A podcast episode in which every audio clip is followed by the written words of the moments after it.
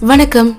நான் பிரியா பாலசுப்ரமணியன். நீங்கள் கேட்டுட்ருக்கிறது இரவு நேர தாலாட்டு எபிசோட் டூ எபிசோட் ஒன்ல நான் சொன்ன கதைகள் உங்களுக்கு ரொம்பவே பிடிச்சிருக்கும்னு நான் நம்புகிறேன் இன்னைக்கான கதைகளுக்குள்ளே போகலாமா முதல் கதை. வாழைப்பழம் விலை எவ்வளவுங்க? அந்த பொண்ணு கேட்டா. ஒரு வாழைப்பழம் அஞ்சு ரூபாமா அப்படின்னாரு அந்த தாத்தா. சரி ஆறு வாழைப்பழங்கள் இருபத்தஞ்சு ரூபாய்க்கு கொடுப்பீங்களா? அப்படின்னு கேட்டா. சரிம்மா நீ கேட்ட விலைக்கே வாங்கிக்க. காலையிலேருந்து நீ தான் போனி செய்கிற கடவுள் ஒன்று நல்லா வைக்கட்டும் அப்படின்னாரு அந்த தாத்தா.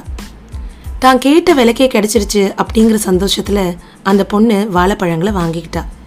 அப்புறம் தன்னோட அழகான காரில் அவளோட ஃப்ரெண்டை கூப்பிட்டுக்கிட்டு ஒரு பெரிய ஹோட்டலுக்கு போனான் அவங்க ரெண்டு பேரும் அந்த ஹோட்டலில் உட்காந்து ஜாலியாக பேசிக்கிட்டே இஷ்டத்துக்கு வேணுன்றதை ஆர்டர் பண்ணி சாப்பிட்டாங்க. சாப்பிட்டு முடிக்கும் போது சாப்பிட்டது என்னவோ கொஞ்சம் ஆனால் மீதி வச்சதோ என்னவோ ஜாஸ்தி. பில் தொகை ரெண்டாயிரத்து ஐநூறுரூபா அவள் ரெண்டாயிரத்தி அறநூறுரூவாய அந்த சர்வ் பண்ணவர்கிட்ட கொடுத்து மீதி சேஞ்சு நீங்களே வச்சுக்கோங்க அப்படின்னு சொன்னான் அந்த ஹோட்டலில் சர்வ் பண்ணிட்டு இருந்த அந்த வெயிட்டருக்கு இது சாதாரண விஷயம். ஏன்னா அவ்வளோ பெரிய ஹோட்டலில் வர எல்லாருமே இந்த அளவுக்கு டிப்ஸ் கொடுக்கறது ஒரு சாதாரணமான விஷயம்தான். ஆனால் அந்த வாழைப்பழம் வித்த தாத்தாவுக்கு இது தெரிஞ்சா அவர் எவ்வளோ வருத்தப்படுவார். இதில் நம்ம உற்று நோக்க வேண்டியது நம்ம உதவி தேவைப்படுற ஏழைகள்கிட்ட ஏதாவது வாங்கும் போது நம்மளோட பலத்தை காட்டுறோம். பணக்காரர்கள்கிட்டையும் தேவையே இல்லாதவர்கள்கிட்டையும் நம்மளோட தாராள குணத்தை காட்டுறோம். இந்த கதையை படிக்கும் போதே எனக்கு மனசு ரொம்ப வலிச்சது. ஒரு இளநீ வியாபாரக்கிட்ட ஒரு காய்கறி வியாபாரம் பண்ணுறவங்க கிட்ட ரோட்டோர கடைகள் போட்டு பொருள் விற்கிறவங்க கிட்ட முடிஞ்ச அளவுக்கு எந்த பேரமும் பேசாமல் அவங்க கேட்குற விலையை கொடுத்து அந்த பொருளை வாங்கலாம். ஏன்னா அதே பொருளை ஒரு மால்லையோ ஒரு பெரிய கடைகள்லையோ ஒரு ரெஸ்டாரண்ட்லேயோ நம்ம வாங்கும் போது அவங்க சொல்கிற விலையை கொடுத்து தான் நம்ம வாங்கிக்கிறோம். இல்லையா? சரி இப்போ ரெண்டாவது கதை. இந்த ரெண்டாவது கதையும் ஒரு காய்கறி வியாபாரம் செய்கிற ஒருத்தரை பற்றின கதை தான் ஒரு தள்ளுவண்டியில் காய்கறி வியாபாரம் செய்கிற ஒருத்தர் வித்தியாசமான அறிவிப்பு கொடுத்துட்டு இருந்தார் சார் என்கிட்ட இருந்து காய்கறிகள் வாங்கினா சூப்பர் மார்க்கெட்டுகள்லேருந்து காய்கறிகள் வாங்குறதை விட உங்களுக்கு அஞ்சு நன்மைகள் அதிகம். அந்த நன்மைகள் என்னென்னு தெரியணுமா? வாங்க சார் வாங்க. திரும்பி பார்த்தேன். ஒரு அழுக்கு கையிலையும் சட்டைக்கு பதிலாக தோளில் ஒரு துண்டும் போட்டுட்டு இருந்த ஒரு சின்ன வயசுக்காரர் தான். பக்கத்தில் இருந்த சேர்ல ஒரு ஆறு ஏழு வயசுல ஒரு பையன். அவன் தான் கேஷியர்னு நினைக்கிறேன். நான் வாங்க நினைச்ச என்னோட லிஸ்ட்ல இருக்கிற எல்லா காய்கறியும் இவர்கிட்டயே இருக்கு. சரி இவர்கிட்ட இருந்து வாங்கினா என்ன? அப்படின்னு யோசிச்சுக்கிட்டே அவர்கிட்ட போய் லிஸ்ட்டை கொடுத்துட்டு சரிப்பா அந்த அஞ்சு நன்மைகள் என்னன்னு நான் தெரிஞ்சுக்கலாமா? அப்படின்னு கேட்டேன். கண்டிப்பா சார் என்கிட்ட இருந்து வாங்குற காய்கறிகளுக்கு நீங்க ஜிஎஸ்டி தர வேண்டாம். நூறு ரூபாய்க்கு அஞ்சு ரூபாய் லாபம். முதல் நன்மை அப்படின்னாரு. சார் நீங்கள் வாங்குற பொருட்களை கொண்டு போக நான் தர பேக் ஃப்ரீ துணிப்பை சார் சூப்பர் மார்க்கெட்டில் இதே கவருக்கு குறைஞ்சது அஞ்சு ரூபா தரணும். நாம் காசு கொடுத்து வாங்குற கவரில் அவங்களோட விளம்பரம். இது ரெண்டாவது நன்மை. சார் ரெண்டாவது நன்மை இத்தோட முடியல. நான் கொடுக்குற துணிப்பையை தான் சார் நீங்கள் என்கிட்ட தொடர்ந்து காய்கறி வாங்க வந்தால் எடுத்துகிட்டு வரணும். அப்போ தான் பிளாஸ்டிக் கவருங்களை ரொப்பி இந்த சுற்றுச்சூழலை நம்ம கெடுக்காமல் இருப்போம். சரி ரொம்ப நல்ல ரெண்டாவது நன்மை தான் அப்படின்னு நினச்சிக்கிட்டேன். மூணாவது நன்மை என்ன அப்படின்ற தெரிஞ்சுக்கிற ஒரு கியூரியாசிட்டியோட நான் அவரை பார்த்தேன்.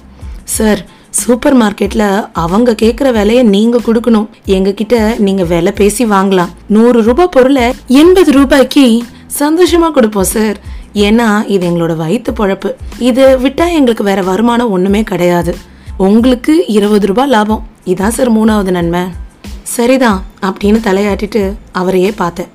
சார் நாங்காவது இந்த காய்கறிகள் பக்கத்து கிராமங்கள்ல நாங்களே இயற்கையா பூச்சிக்கொல்லி மருந்துகள் ஒன்றும் தெளிக்காம விவசாயம் செஞ்சது. இந்த காய்கறிகளை சாப்பிட்றதுனால உடலுக்கு எந்த தீங்கும் வராது சார். சரிதான் அவர் சொல்றது எல்லாமே எனக்கு சரியாவே பட்டுச்சு. அது மட்டும் இல்லாம சூப்பர் மார்க்கெட்ல அவங்க கேட்குற விலையை கொடுத்து விஷம் சேர்த்த காய்கறிகளை கியூல நின்று வாங்குறதுக்கு தயாராகிற நாம இதையெல்லாம் யோசிக்கிறோமா என்ன? சிந்தனையில் நிற்கும் போதே நான் கொடுத்த லிஸ்ட்ல உள்ள காய்கறிகளை பேக் செஞ்சு கொடுத்தாரு. அவர் கேட்ட தொகையை கொடுத்தேன்.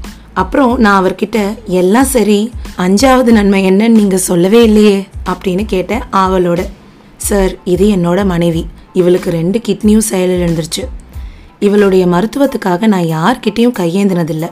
நீங்கள் விலை பேசாமல் கொடுத்த இந்த பணத்தோட ஒரு பகுதி இவளோட மருத்துவ செலவுக்கு உபயோகப்படும். இதுவும் நீங்கள் செய்கிற ஒரு சேரிட்டி தான். இதுக்குரிய நன்மை இறைவன்கிட்ட இருந்து உங்களுக்கு நிச்சயமா கிடைக்கும். இதுதான் சார் நான் சொன்ன அஞ்சாவது நன்மை. புன்னகையோடு அவர் சொல்லி நிறுத்தினாலும் அவரோட கண்கள் நிறைந்திருந்தது. நானும் கண்ணீரை மறைக்க முயன்று தோற்று போனேன். இது போன்ற துக்கங்களும் துயரங்களும் வழியோரங்களில் வியாபாரம் செய்கிற பலருக்கு இருக்கலாம்.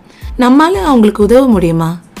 கோடி கணக்கில் மூலதனம் உள்ள சூப்பர் மார்க்கெட் முதலாளிகளுக்கும் கார்ப்பரேட்டுகளுக்கும் பாக்கெட் நிறைக்க நாம கொடுக்கறதுல ஒரு பங்கு. இது போன்ற வழியோர வியாபாரிகளுக்கும் கொடுத்து உதவுறது உண்மையாகவே நாம் அவங்களுக்கு செய்கிற மிகப்பெரிய உதவி.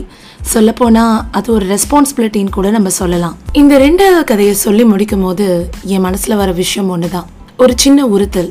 இப்போ கொரோனா காலகட்டத்தில் ரொம்ப வெளியில் போகிறது சேஃப் இல்லை அப்படின்றதுனால நானும் இந்த மாதிரி சூப்பர் மார்க்கெட்ஸ் ஹோம் டெலிவரி கொடுக்குறவங்க சில போர்ட்டல்ஸில் இருந்து க்ராசரிஸ் வெஜிடபிள்ஸ் எல்லாமே வீட்டுக்கே கொண்டு வந்து கொடுக்குறவங்க கிட்ட வாங்குறேன்.